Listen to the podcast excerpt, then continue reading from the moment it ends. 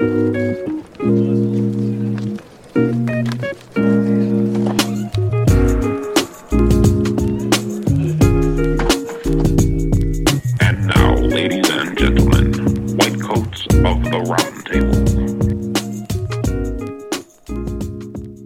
back, everybody, to another episode of White Coats of the Round Table. And I'm joined here, as always, with uh, our lovely co host, Michael Asback. It's great to have you back again, sir. Thanks, John. I think that's the kindest thing you've ever said to me, so I'll take it. I'm going to carry It's 2023. We're moving on. Okay. But today, it- it- well, today's a, is a, is a very important topic, very close to this. We're talking about trauma, uh, traumatic experiences, specifically in how it affects us in the workplace as healthcare professionals, but it's going to carry over into our personal lives because you and I live in Western New York and we've had a few tragedies recently that have affected communities, cities. Uh, we'll talk about the storm a little bit too, because there have been deaths and I'm not going to overstep because I know I'm going to get into some of the topic we're going to be discussing, but there are lasting effects of just the last couple of weeks that are going to carry us into years to come.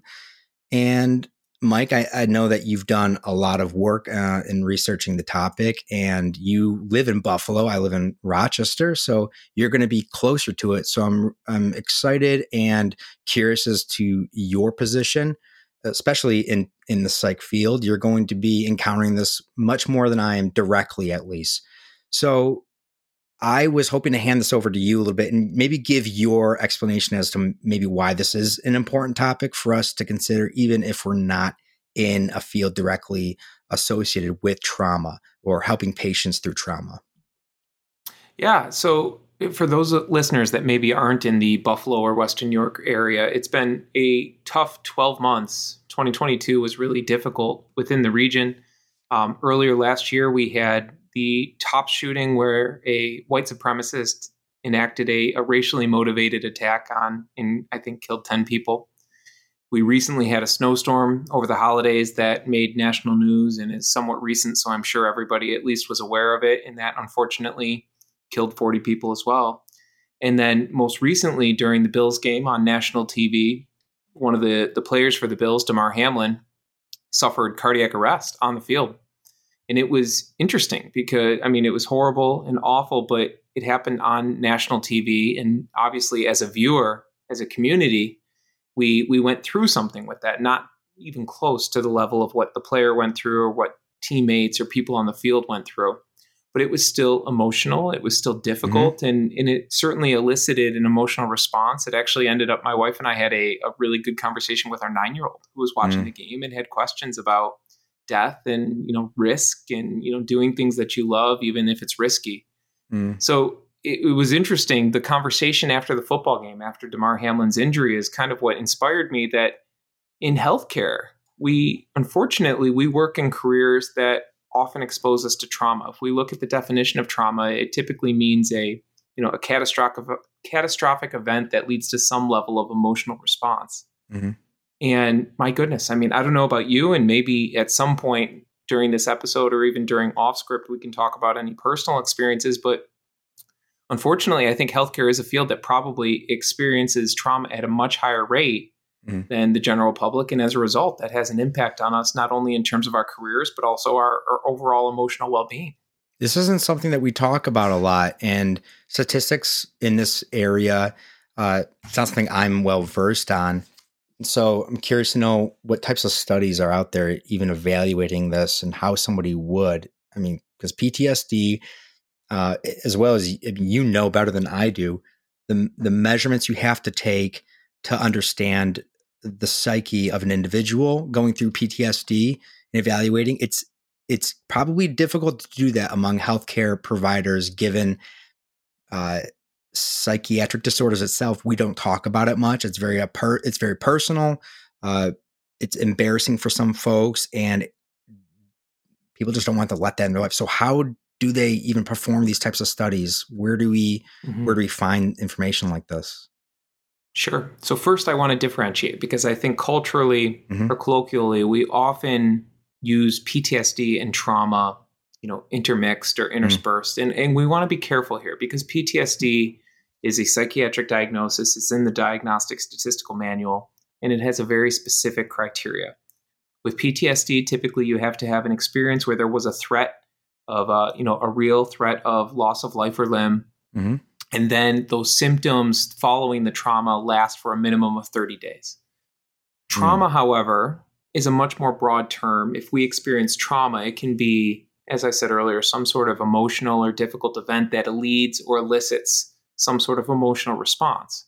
So the threshold for experiencing trauma, I think, is much different and lower than a diagnosis or a formal diagnosis of PTSD.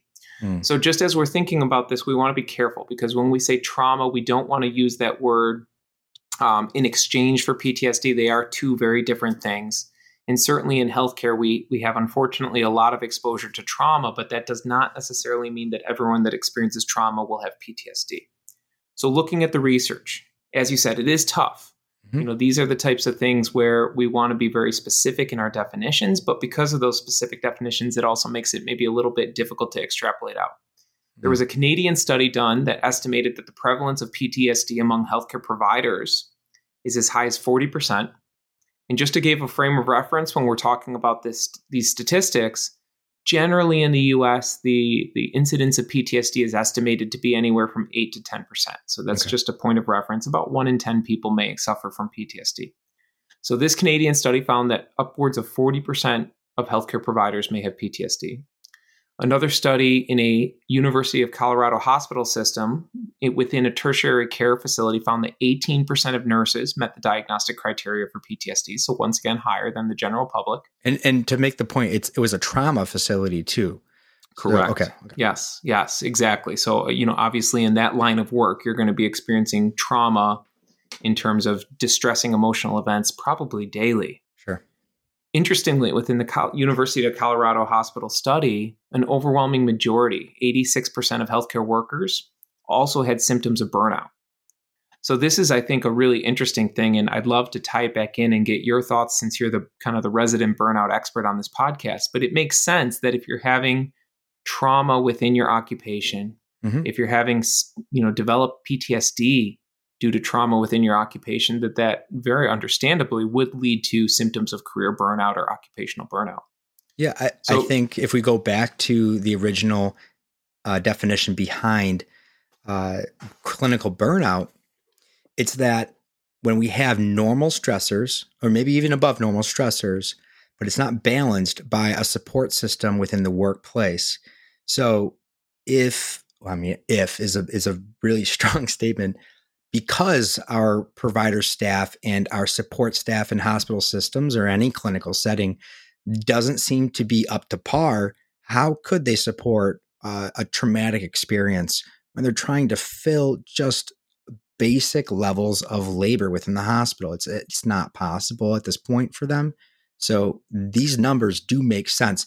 However, I do want to clarify because we did t- we did separate PTSD from trauma and you mentioned PTSD is something where there was a imminent threat to body limb uh, potential death that lasts longer than 30 days.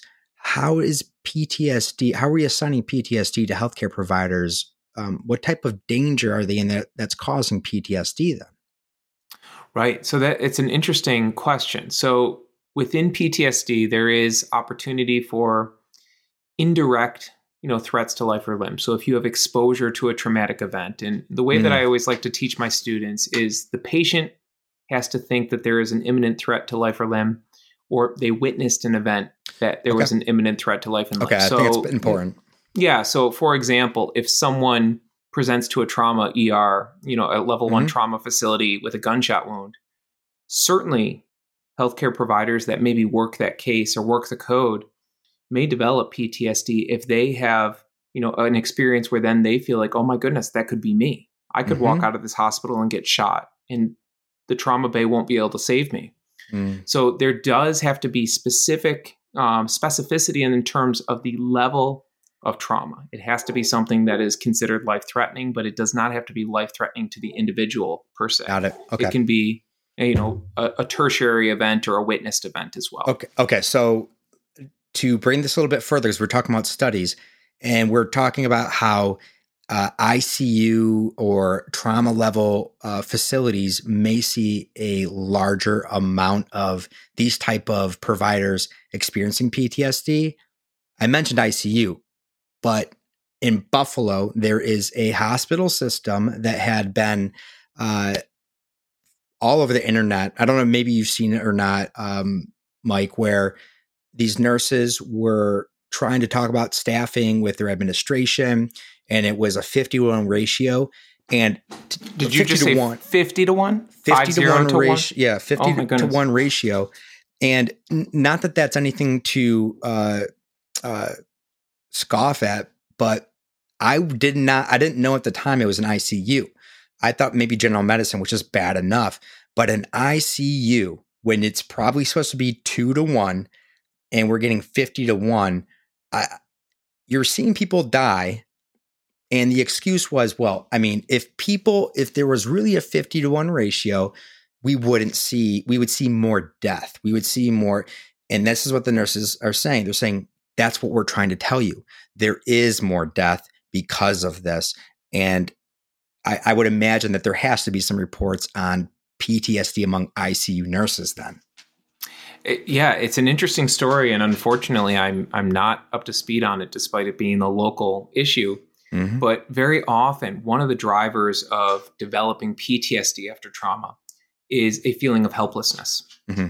Is very often when we experience a traumatic event, if we feel like we have no control over the situation, or we feel like there's nothing that we can do, mm-hmm. that can increase the risk of that trauma then eventually developing into a diagnosis or an ongoing condition of PTSD.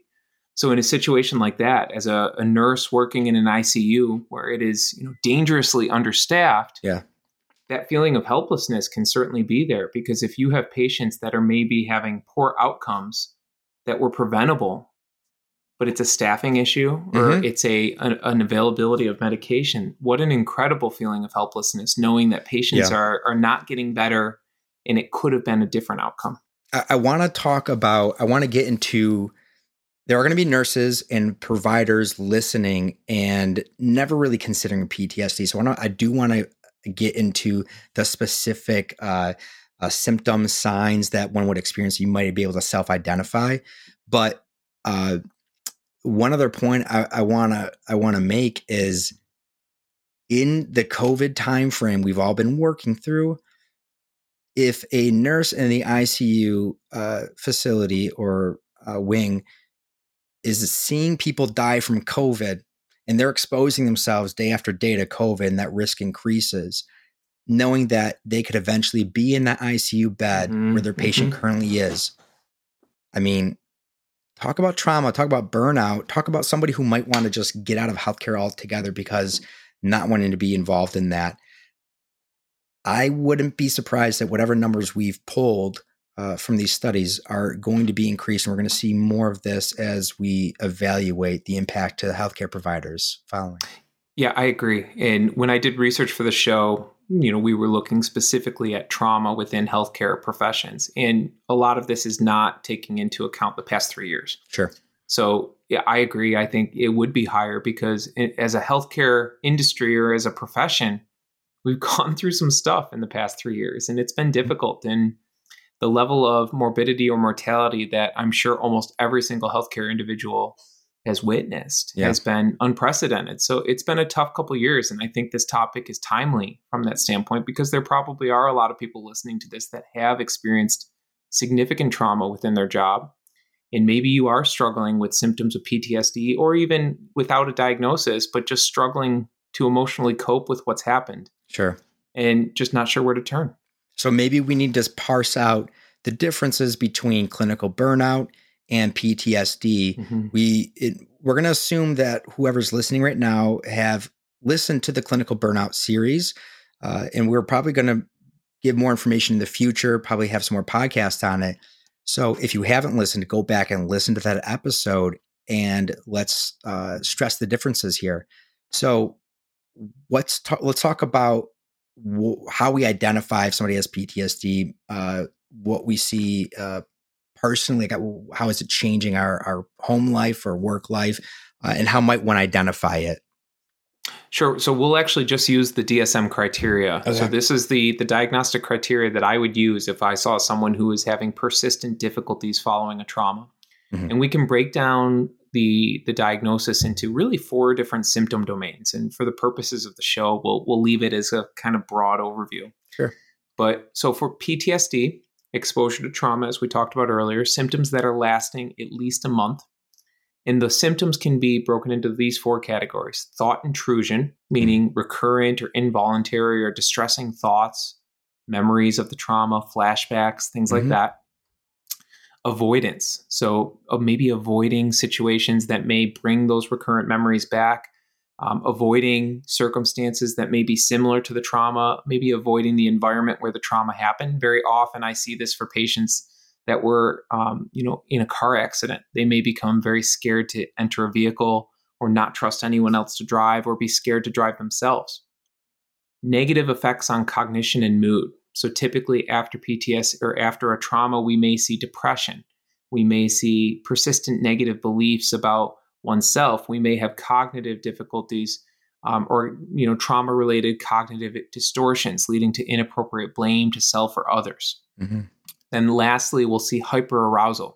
So this may be irritability or anger outbursts with little or no provocation, recklessness or self-destructive behaviors such as substance use, alcohol, Mm. um, hypervigilance, kind of always you know thinking something bad's going to happen. We often think about hypervigilance with our military veterans. I don't know if Sure. you've ever experienced this, but you know sometimes a military veteran will go into a restaurant and they won't sit with their back to the door. That would be a symptom of hyperarousal. I, every single time I've ever gone to dinner with a police officer or a veteran, I have yet to sit with one who who hasn't asked me to move, um, so that they can view the whole area and can see the door and they know where the exit is. This is very common. hmm Yeah. So if so, those are the four symptom domains. So let's let's bring it back to healthcare. Mhm. And if we have maybe someone that's working in an ICU that's understaffed, I, I like this as an example. So maybe you've lost a patient and you're having intrusive thoughts about I could have done something differently. I Yeah. can't believe you know this outcome occurred. Maybe you are really struggling to get back to the ICU. You had a bad outcome or you had something happen within the ICU that was Mm. just, you know, horrific.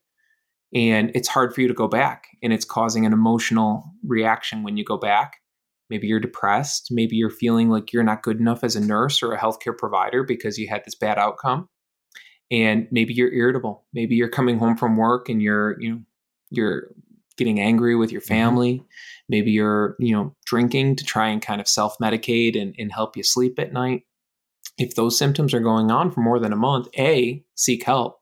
Mhm. But B, that would be four symptom domains where you may actually meet the criteria for PTSD. and But I would argue, Sorry, I just want to ask you. Yeah. So this doesn't mean that this has to occur in the workplace. It can occur at home, because some of these diagnostic criteria for other, uh, I would say, disorders um, would be it has to occur in a certain place. It might be at work, but this is going to feed and can feed into multiple areas of your life. absolutely, it can have an impact on all areas. Just because the trauma was occupational doesn't mean that the symptoms related to that trauma may be limited to your occupational role. Mhm. And the other thing I'd want to point out here, because I think these four symptom domains are a nice um, description or overview of what may be a trauma response. Now, we Mhm. need all four of these to have a diagnosis of PTSD. But I would argue that if you're a healthcare provider listening to this and you've had some sort of trauma in your life, it doesn't even have to be occupational, and you're experiencing even one of these symptoms, you know, it's probably a good idea to at least identify hey, something's wrong here. Maybe I need to go get some help. we talked about how you identify it. Now, identifying it in, in somebody, even identifying it in somebody else, uh, which you may be doing as a psych- psychiatric provider, uh, it doesn't necessarily have to match up to the impact in the real real world or like what might be happening actionably in outside of the workplace. So, for for example, you might see irritability, you might see agitation, hyperarousal, but what does that mean for the individual because they haven't necessarily been identifying it how is it impacting them or their families, or where does this lead to if we're not treating it? Yeah, so I think the way that we can answer that is maybe we take a step back from our clinical view. You know, Mhm. as healthcare providers, we very often want to always look at things clinically and analyze Sure. them. But let's talk about the impact of trauma, you know, just more of the symptoms. Okay. So, uh, from an immediate standpoint, if you experience a trauma, let's say you have a bad outcome in the ICU, we're going to continue to use that as an example. Sure. So, you may have feelings of numbness or detachment. Maybe you have anxiety or fear. Maybe you have guilt. You feel like you Mhm. could have done something different. Maybe it's a situation if you're in an ER and there's some sort of violent event. Maybe you feel like, you know, well, it could have been me. Why wasn't it me? Why was it this my coworker? You might have exhilaration as a result of surviving. If it's a situation where there's a threat to your life, I unfortunately locally several years ago there was a, a physician who entered the hospital and, and killed several coworkers. So maybe in a situation like that, you you feel euphoric that you survived. Sure. You could have anger, sadness, maybe a feeling of helplessness, like we talked about earlier.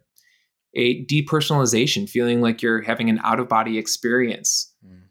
Maybe you're disoriented or feeling out of control. Maybe you have denial. Maybe you feel like, no, there's no way that that patient passed. There's no way that that bad outcome happened. It just couldn't have happened to me. And maybe you don't feel anything. You know, maybe you have a constriction of feelings, or maybe you feel overwhelmed. Maybe you have a bad outcome in the OR or a bad outcome in the ICU, and you just feel completely overwhelmed by the emotions of it. Mm.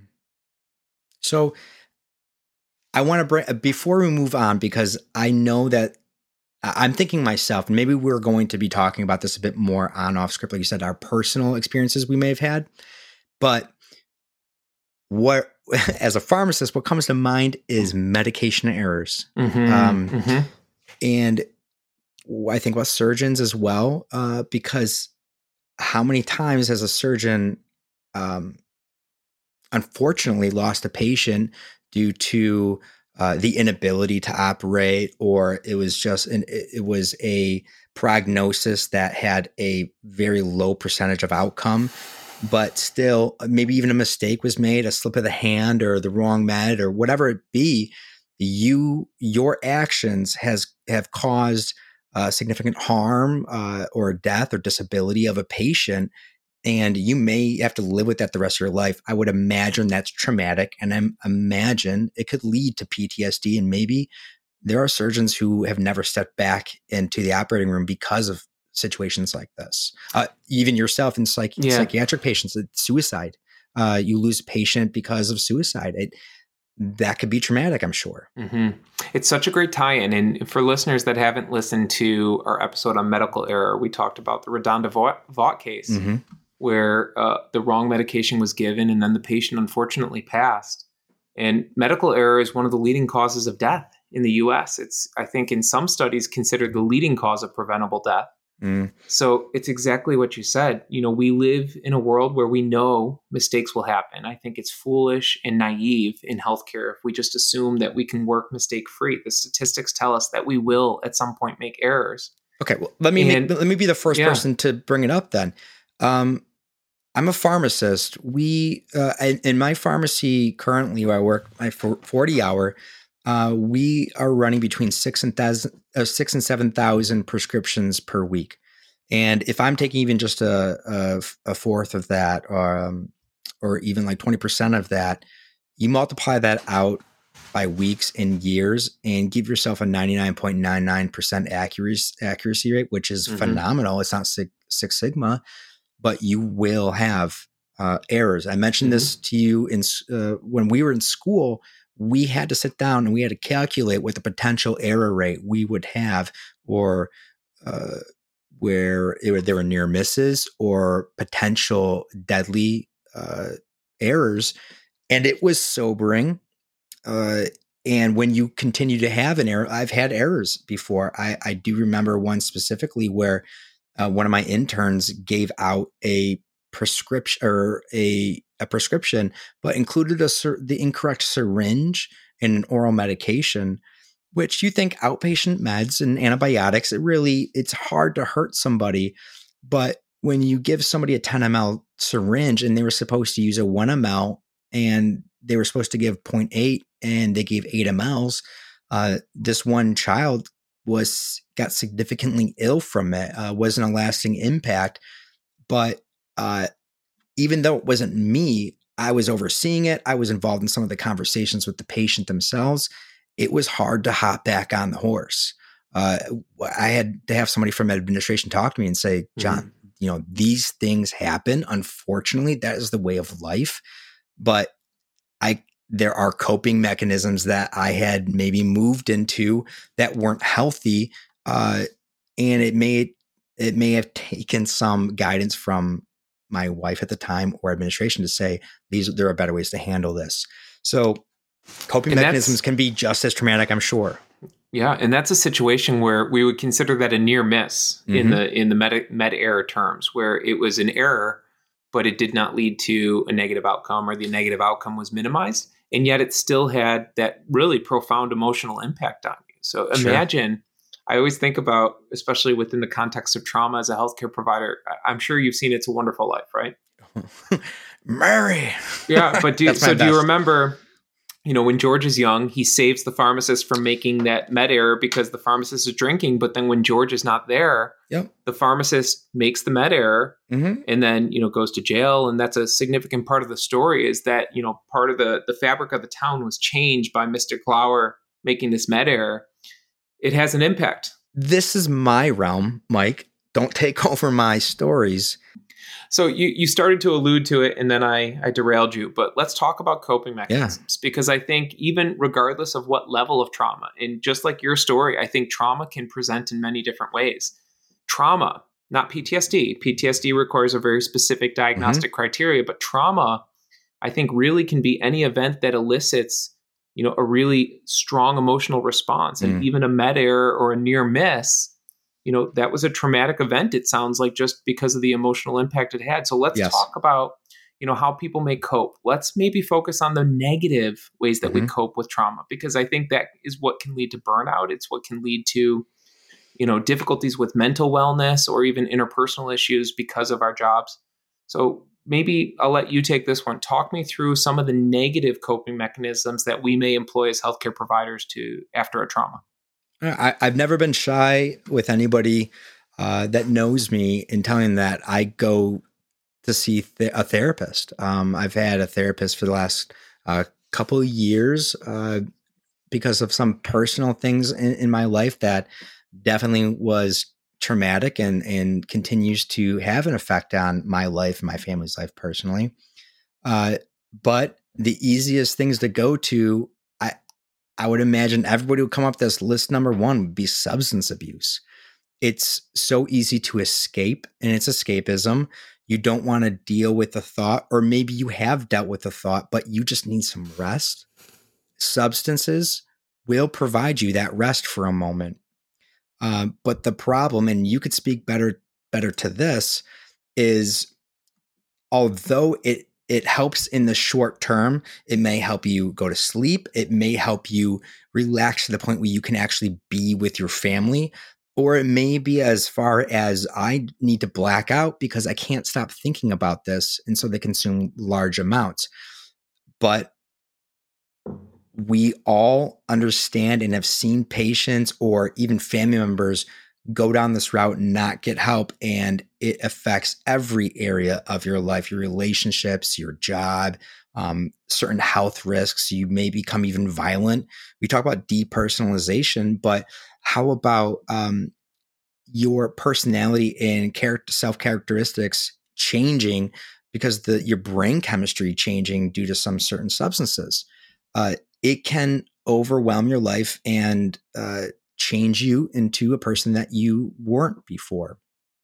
Uh, not, I mean, that is probably number one. Moving forward, though, isolation, avoiding others, not wanting to open yourself up, or even social anxieties, uh, because there is stress in certain situations socially that that cause you to say, you know what, that's adding additional stress on. I don't want to talk about that subject. I don't want to talk as healthcare professionals. Every time we get at, get to a dinner table with people we haven't seen for a while, they want stories. Well, maybe you don't want to talk about these stories. Maybe these been these have been so impactful, but now you're not going to Thanksgiving dinners with your family. Uh, maybe you're not going to birthday parties that your kids are supposed to go to because on the off chance somebody wants to talk to you about this. Uh, I'm curious to know what what other ways you've seen your patients uh, avoid because I know my experiences. Um, I've I've avoided due to this in the past, but what other ways does isolation and avoidance affect us, or how to can that carry out in our life?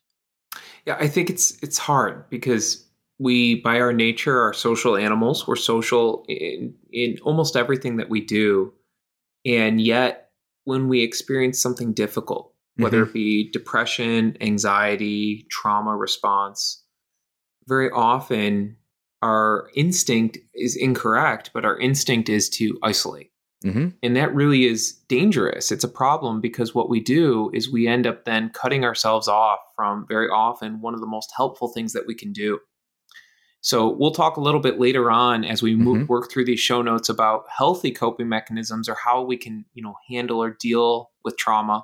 Okay. But one of the hard things with avoidance is very often the avoidance can then exacerbate the problem. It can make Sure. things worse. If you've had a, a really bad experience at work, and then instead of going home and maybe leaning on your spouse, leaning on your family, kind of embracing that social support system that you Yeah. have, maybe you go to the bar and you're Mhm. sitting at the end of the bar just trying to numb the pain or numb the feelings Mhm. ultimately that's not going to help and may even make things worse. So it really is a, a dangerous thing because often these negative coping mechanisms are done to try and help.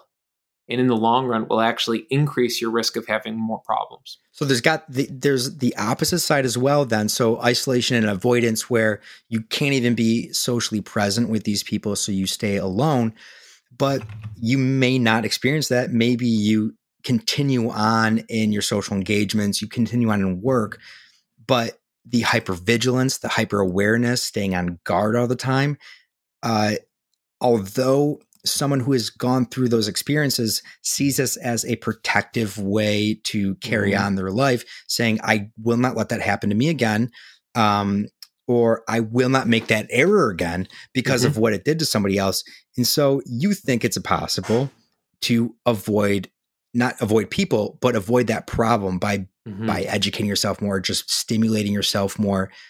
And that can have its negative impacts as well. Yeah, absolutely. I think so often, you know, maybe you would think of like a surgeon that had a really bad outcome and then doesn't want to go back to the OR because they they think that they get the yips. They Mhm. think that you know they don't trust themselves to make those decisions in- on the fly or decisions in a really pressured situation. Sure. Yeah. I- Um, also, not being able to uh, take risks because in healthcare, it is practicing, and sometimes we do have to make decisions that don't align directly with medical liter- literature. You may resolve to something that isn't as uh, beneficial of an outcome for a patient. However, you know what the tried and true is, uh, and you stick with what you know, the medication that you know, which will not give the best outcome, but you aren't willing to risk what you don't know at that time. New drugs, that new therapies, new uh, procedures uh, may not be something that you're willing to uh, take on in your practice. So Uh, here's another one that I'll give you that I think is a negative coping mechanism that we may not always think about. Working too much. Okay. So I, I see this very often in my patient population, and I think in healthcare, it's probably an impulse of ours as well. Is maybe we have a bad outcome, you know, a surgery goes wrong, and instead of avoidance, instead of feeling like I can't go back, Mhm. I need to get away, the negative coping mechanism or reaction is I'm not letting another patient get you know lost or have Sure. another negative outcome. And this surgeon now ends up working 80 hours a week because they feel the only way that I can prevent a negative outcome from reoccurring is if I'm here. You know, maybe it's the surgeon who's then hanging out in the ICU long after their cases are done to make sure that his or her patients are getting everything that they need because they recently lost one Mhm. we have to be very careful with this. Work is good. I'm a big believer from a psych perspective. I think work is an excellent thing. I have major concerns with AI and just the displacement that comes with that because work gives us Yeah. purpose, it gives us meaning, it gives us Sure. belonging, especially in a world where we become more and more individualistic and isolated. But the flip side to that, i after a trauma, is it may prevent us from seeking help if we're Yeah. just burying ourselves in our job. It may prevent us from spending time with family or friends. And really, family and friends are so important after a trauma because they're there to help and support you and love you. And certainly, coworkers are important, but they don't fill that same role. Um, Mhm. You know, work relationships are going to be very different and probably much more surface level as opposed to like true deep friendships and family. And if you're working too much, you may not be taking care of yourself. You may not be sleeping well. You may not be eating well. Mhm. And these things can ultimately hurt your health as well, both physically and mentally. So I think uh, we're going to be we need to move into what the healthy coping mechanisms are. Uh, I think with the show notes, uh, we're going to be able to show you some other alternative uh, unhealthy coping mechanisms. But my my last statement on working too much is that this individual who takes a very um, pro, I want to say progressive in the sense that they're trying to move forward in their approach uh, and saying that this wasn't going to happen again there is the possibility that they gain this confidence that I've learned more. Um, I've got more certifications now, and this is going to reduce my risk of error or whatever whatever caused this trauma. But once you have that confidence in yourself that this is going to happen because you've powered through, and then you do have that error again, uh, the trauma of understanding that I thought I could do this. And even when I tried my absolute hardest, it still happened.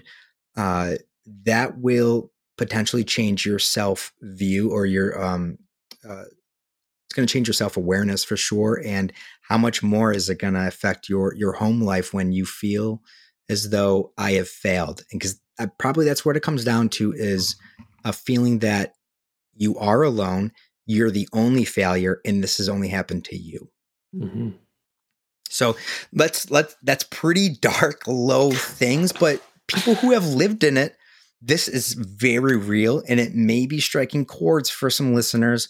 Um, I, I'm already my head's already spinning, thinking about some things that uh, some poor coping mechanisms I had, and some trauma that uh, my family's gone through. So let's move into the healthy coping mechanisms because this is what I've learned in uh, therapy. This is what my wife reminded me of, saying that's a coping mechanism. I'm like, don't talk to me. My Don't therapy right me. Don't do this.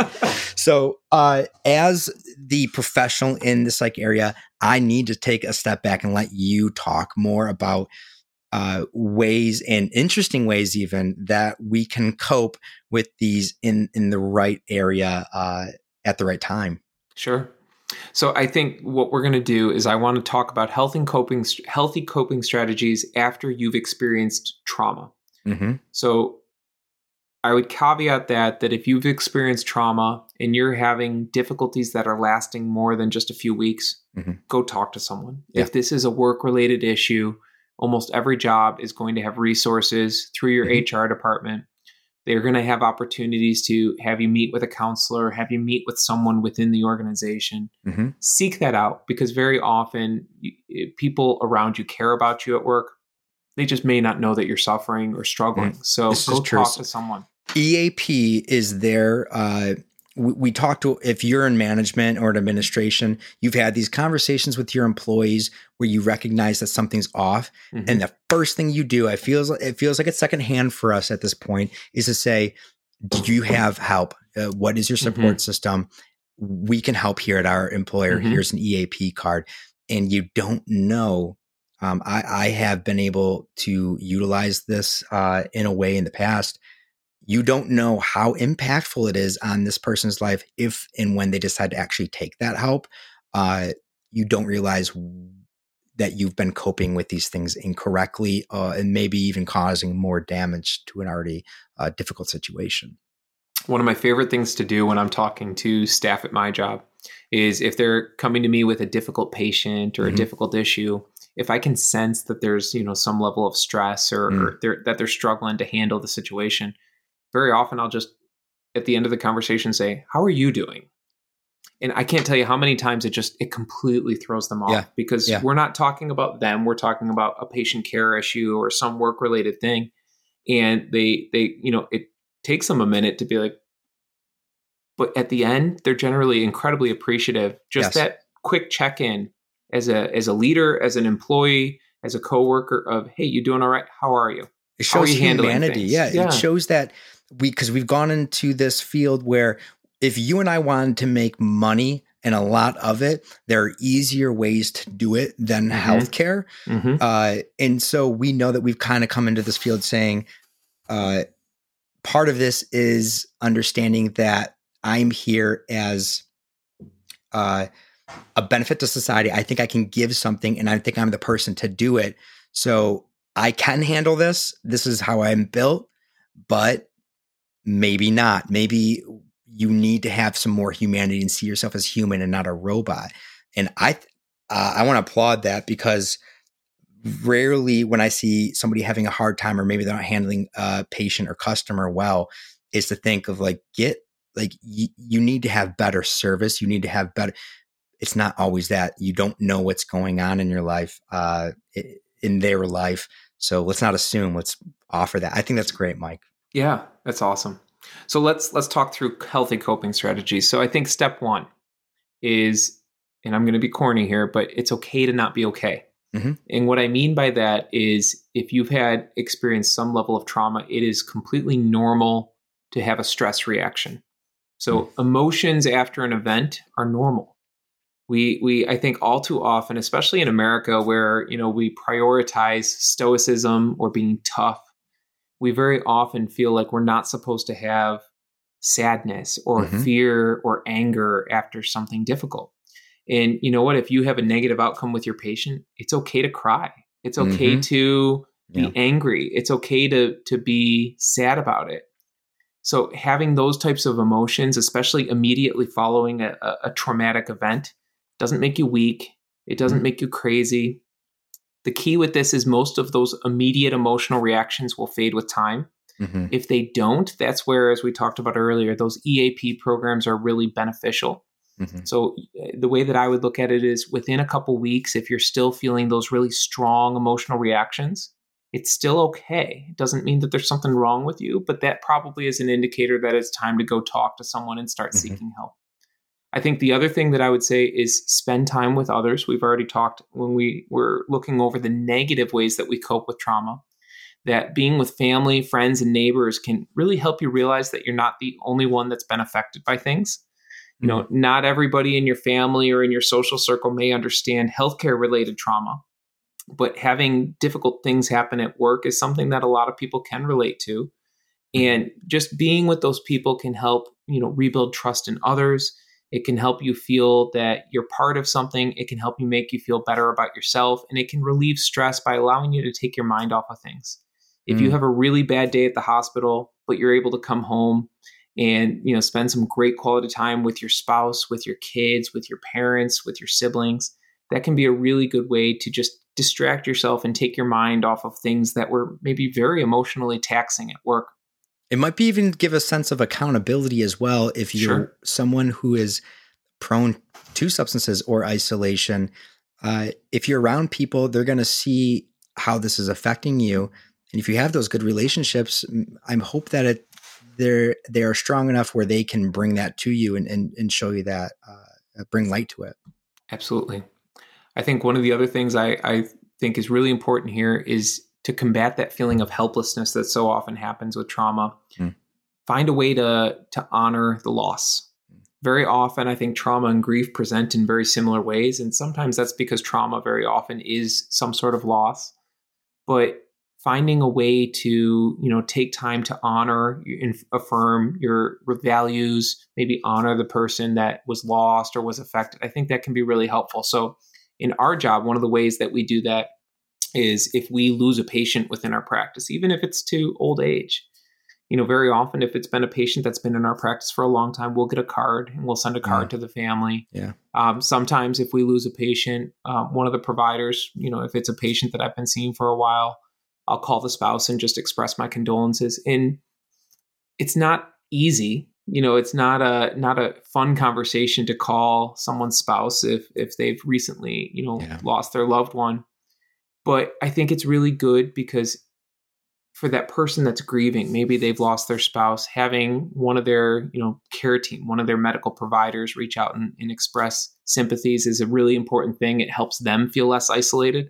But i think it can also be very cathartic um, as a healthcare provider just to feel like you're able to do something. It's it, that's a hard one, Mike. I think this is going to be difficult for many people because in medicine we've distanced ourselves from Mhm, patients in the sense that we have to maintain this demeanor of professionalism and we we view emotions as unprofessional Mhm. or getting too close to the patient. Uh, there are concerns, uh, valid concerns that one might have about this, uh, but allowing yourself to be human in front of somebody who is a patient and breaking that barrier in a way uh, can be more helpful than holding true to, to what you think is professional. I, I had a patient who uh, was dealing with some something uh, neurological. They didn't understand what it was. And later on down the road, they found lesions, um, and his wife uh, confided in me and would talk to me about how things were going. Uh, things did not go well. Uh, there was even an accident at one point where he injured himself on an accident, and he ended up passing away. And when she came and saw me, uh, there was a sense of I knew what was happening because of her face, and I walked out. I, I had helped her for months and months and months, and she just but just broke down and, and started crying, and I hugged her and we cried. And it was it it was something I would never I would never uh, instruct somebody to do, but at that time it seemed humanly appropriate uh, appropriate to do this, and there was a connection over it, and we still maintain that professional demeanor, Mhm. but. Yes, find a way to grieve. There are things that are going to affect you, and it may involve the patient or their family. So here's a great example, though, of a way that you can maybe do that, where you can find a way to reduce that helplessness without crossing what Yeah. may be professional boundaries. When the Mhm. Buffalo Bills player got injured, Damar Hamlin has a charity where he does toy donations or toy drives and then gives away toys to underprivileged kids. And over the course of the past week, since Damar Hamlin was injured, his charity has now raised $7 million Mm, hundreds of thousands of people have donated. Why are they doing that? The reason they're donating is because they've they've had this experience this traumatic event. They witnessed you know this individual have a an injury that nearly took their life mhm. and one of the ways that they felt that they were able to help that they were able to show that they were part of the solution was to donate to his charity Mhm. so I think it's such a great example where doing something doesn't necessarily always have to be, you know, hugging a patient or Yeah. showing showing you know fragility let's in front be of a clear. patient. I'm Irish. I don't hug. They initiated, and I was obligated. I, I hug at work, and I'm not a hugger. You can ask anyone in my personal yeah, I life. know. I, I don't hug. but- German. yeah, I know, but I hug patients ever, when they when they need it. Yeah. But you know, it doesn't have to be something like that. Maybe you make a donation to Mhm. a hospital. Maybe you go and volunteer at a soup kitchen, or you Mhm. volunteer at a charity that would have been, you know, something that the patient was interested in or passionate Mhm. about. But find something that can help reduce that feeling of helplessness. The last thing I'll give in terms of healthy coping mechanisms is if you're feeling angry, if you're having these strong emotional reactions, take a pause. Yeah. Recognizing, being able to self-assess and know that these these emotions are, you know, running hot and they're are strong can really be helpful because it's normal to have irritability and anger after some sort of traum- traumatic event and having this stress reaction, but we want to make sure that that anger, that irritability doesn't lead to us having difficulties with our self-control or causing relationship strain within our life. So, you know, the last thing you want to do is have some sort of bad trauma at your job, at the hospital, and then come home and mother F your kids because, you know, they were misbehaving. And we've all done it, right? You know, we've all had tough days Yeah. at work where then maybe we we uh, unfortunately misplace our stress on our loved ones or those around us. So after a trauma, just make sure that you're identifying if you're feeling like your emotions are getting a little bit overwhelmed, take a break, go take a walk, find a way that you can take a step back. And it's okay to have those emotions. We don't want to negate or discredit those emotions, but we also want to find a healthy outlet for those emotions so it doesn't lead to additional strain or conflict with those around us.